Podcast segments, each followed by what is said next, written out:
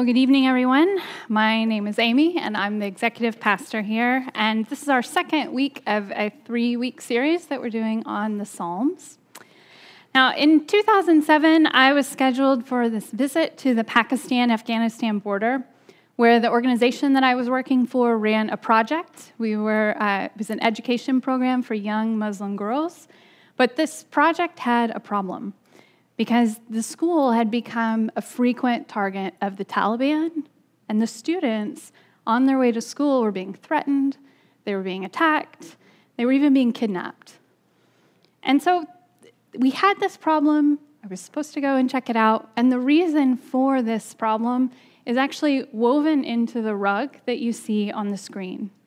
So this rug is part of this thousands-year-old tradition of Afghan mothers passing on to their daughters this traditional weaving technique over generation and generation. But in nineteen seventy-nine, the patterns that were in these rugs started to change, because first Afghanistan was invaded, and it created over a million refugees. They fled to places like Pakistan and Iran and India. And then a civil war broke out, and there was even more fighting. And then in this vacuum of power, in amidst all this fighting, the Taliban rose up, and they started to implement this really strict interpretation of Islamic law, which meant that women, like our students, had almost no access to public life. But even as these women were behind closed doors, even as they were living in refugee camps, even as they were really far from home, they continued to weave these rugs. And they started to weave in the symbols of all the suffering that they had endured. And you can see them in there. There are tanks and helicopters. There are machine guns. Some of these rugs have the languages of their oppressors woven right in, right there with the flowers and the geometric patterns. And a lot of these rugs were used as prayer rugs. They would spread them on the ground and kneel on them and pray. Well, tonight we're going to be looking at Psalm eighty-eight, which we chanted, and you guys were phenomenal uh, a few minutes ago. But Psalm eighty-eight is a type of psalm called a lament. And laments are part of this kind of broader category of psalms that's probably best characterized as the protest psalms. These are psalms of mourning and weeping. They're psalms that cry out to God in grief, in anger. They complain. They sort of beat against God's chest and wail and moan and say, this is not the way it's supposed to be. And these protest psalms have some of our most scandalous psalms, some verses that I wish we could just cut out of the Bible and toss aside because they make me really uncomfortable. They ask God to have vengeance on our enemies. There is this rage in some of them that's so raw, it's hard to read. And they do all of this through poetry. These psalms are beautiful.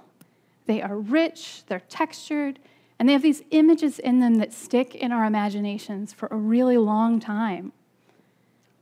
And so I want to suggest tonight that these psalms of protest, these laments, are like these war rugs, because the psalmists have taken all of their suffering and they have woven it into something beautiful. And then they have spread it on the ground and thrown themselves on it and prayed from it. And we can do that too.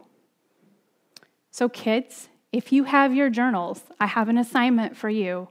You can design your own rug. It does not need to have tanks in it, although it could.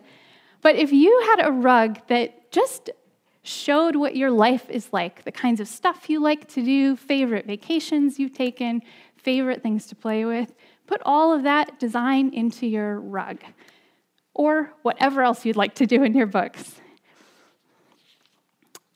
Well, last week we talked about how the Psalms train us to see the world the way it really is. We talked about how this creating, saving, speaking, governing with us God is the realest thing in the universe, and he is. But holding on to the realness of that vision is hard in a world that's full of pain, because something has gone horribly wrong. Sin has entered the world. It has infected our hearts and all of creation, and it's been wreaking havoc everywhere. And so part of seeing the world as it really is, which the Psalms are training us to do, is opening our eyes and seeing that too, and figuring out what to do with all that suffering. And the protest Psalms show us that the psalmists see it too. They are wrestling with God too over the pain and suffering in this life. And they are fighting to hold on to what is most real in a world that feels full of evidence to the contrary. And Jesus actually did the same thing.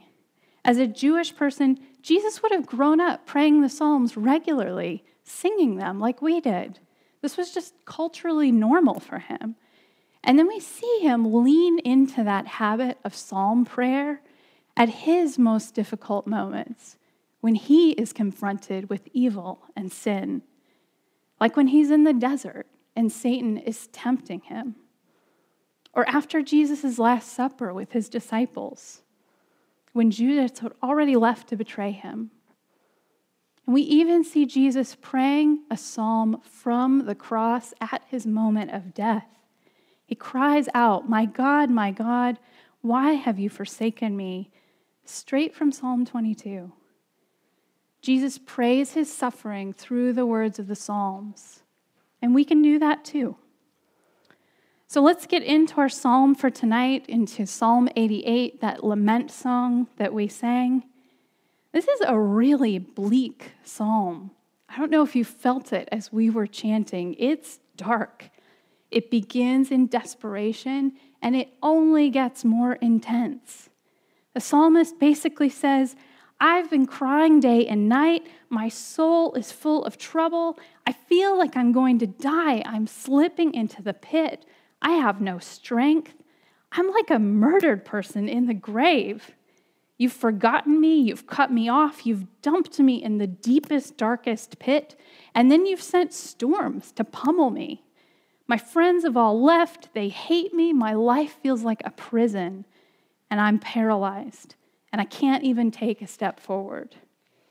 It goes on and on like this for eighteen verses, and there is never any tidy resolution.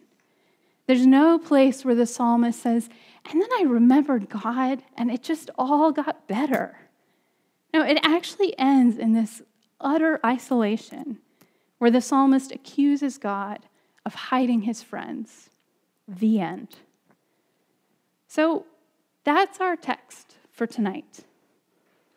And even though it seems bleak and dark and pretty hopeless, this psalm is actually a huge gift to us, because it shows us the way all the protest psalms show us, that we can pray our raw pain. The psalm shows us we don't have to pray nice. We don't have to be polite when we feel like we are dying inside. Our prayer can actually be roaring, moaning, weak, desperate. We can pour out our hearts to God with all the emotional and bodily force that we can muster. And this is how we pray when we are in the pit. We protest. We lament. Well, in that book that I referenced last week, Answering God by Eugene Peterson, he writes, "Prayer is primal speech. Language gets its start under the pressure of pain. Our first sound is a wail. All our early speech is an inarticulate eloquence that gets us what we need to survive: food, warmth, comfort, love. We need help. We need another. Prayer is the language of people who are in trouble and know it, and who believe or hope that God can get them out." Prayer is the language of people who are in trouble and know it, and who believe or hope that God can get them out. Is this how you pray? Well, we don't see much of that believing or hoping that God can get them out in this psalm. But there's a little bit. There is this glimpse in verses nine through twelve. So listen to verse nine. It says, "My sight fails because of trouble," meaning I can't see you, God. "Lord, I have called daily upon you. I have stretched forth my hands unto you," meaning I am reaching for you. I am groping around in the dark here. I am calling for you. Where are you? God seems to have gone missing, and yet the psalmist keeps talking to him. And this is an incredibly hopeful thing to do, to keep talking to God when we're not even sure he's listening, when we don't see any evidence that he is good, when it feels like death and darkness are closing in on us. This psalmist just keeps calling. He keeps reaching. And then in verses ten through twelve, the psalmist asks God a series of questions. He asks, "Do you show wonders among the dead, or shall the dead rise up and praise you? Shall your loving kindness be shown in the grave, or your faithfulness in destruction? Shall your wondrous works be known in the dark, and your righteousness in the land where all things are forgotten?" And the obvious answer to these questions seems to be no. No. All this good stuff about God, all his wonders and his loving kindness and his faithfulness and his righteousness, none of that is going to be seen in the psalmist's life if God just leaves him to die miserably in the pit. But the psalmist doesn't seem to doubt that those good things are true. He actually is just desperate. He's begging to see them. And no matter how deep his agony goes, his desire to see God as God really is is actually deeper. And this is what we need in our pain. We need God. We need him to meet us in the fullness of who he is. And the psalmist's questions show us a way of wrestling and hanging on to that, of almost daring God to convince us who he is. And then in verse twelve, we get the psalmist's resolve to just keep doing this, to start wrestling all over again every single morning, despite all his tears, all his anger, all his accusations. The psalmist just resolves to keep calling. He's going to keep reaching and keep praying. This is what hope looks like in the pit, clinging for dear life to who God is. So I want to focus for a minute on who God is in Jesus Christ, in the God made flesh that Nathan read about in our gospel earlier.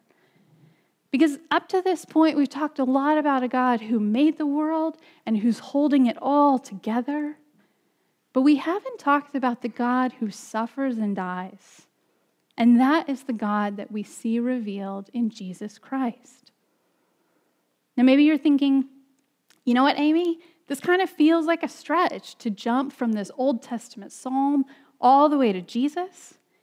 But actually, all the psalms jump to Jesus, because we know Jesus told us so.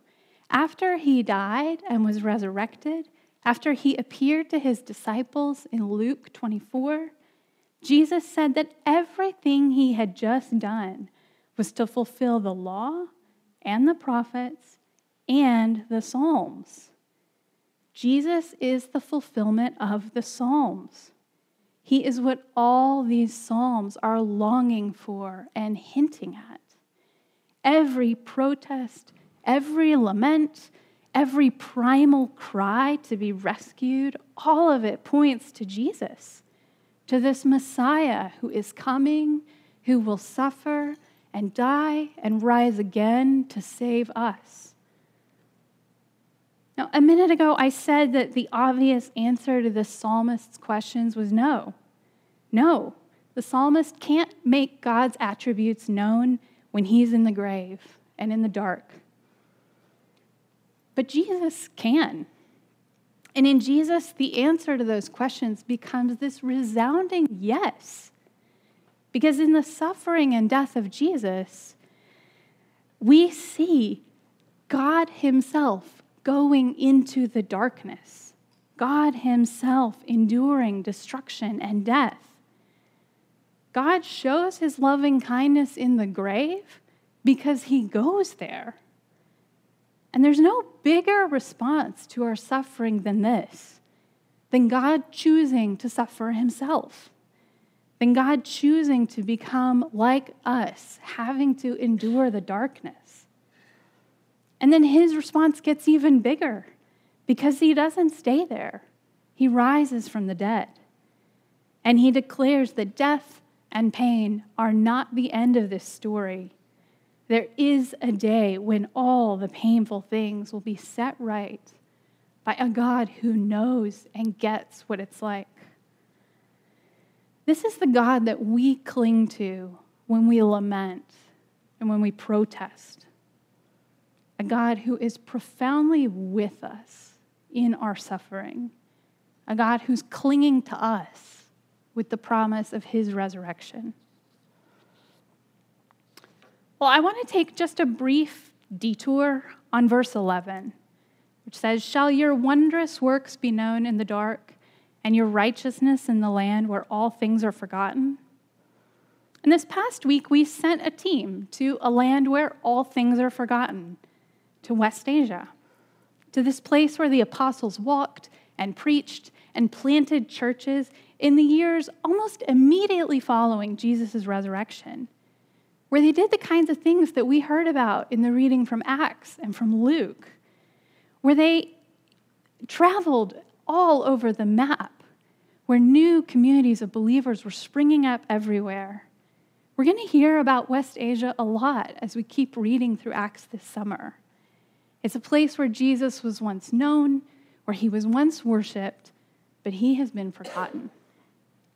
And so our team has crossed time zones and their comfort zones to walk on these ancient streets and to touch these ancient walls and to remember and praise the name of Jesus in a place that has forgotten him. Now, this is not flashy work. It's pretty quiet. But it is this powerful act of resurrection hope. It is a physical act of faith that what has been forgotten will be remembered, that what has died will be resurrected. And it's such a privilege to send them and to pray for them, and I'm really excited to hear their stories when they return. So, back to these rugs. Back in two thousand seven, I actually never went on that trip to the Afghanistan border, because I found out I was pregnant with my first child, and I wanted to protect her from the dangers of what was then a war zone. And it was a privilege to be able to do that. But there are millions and millions of people in the world who can't do that. They can't opt out of the circumstances they're in. They would give anything to feed and protect their children, their neighbors, themselves. But they can't. And the Psalms of protest won't let us forget that. Sometimes we need these Psalms to pray our own pain, but sometimes we need them so that we can enter into and pray the pain of others. And I hope that we will be people who choose to do that, who do what Jesus did, who choose to enter deeply into other people's suffering. May we be people who pray these psalms of protest, who cry out that this is not the way it is supposed to be. May we all spread out these psalm rugs full of images of the world's suffering and of our own, and kneel down and pray. In the name of the Father, Son, and Holy Spirit. Amen.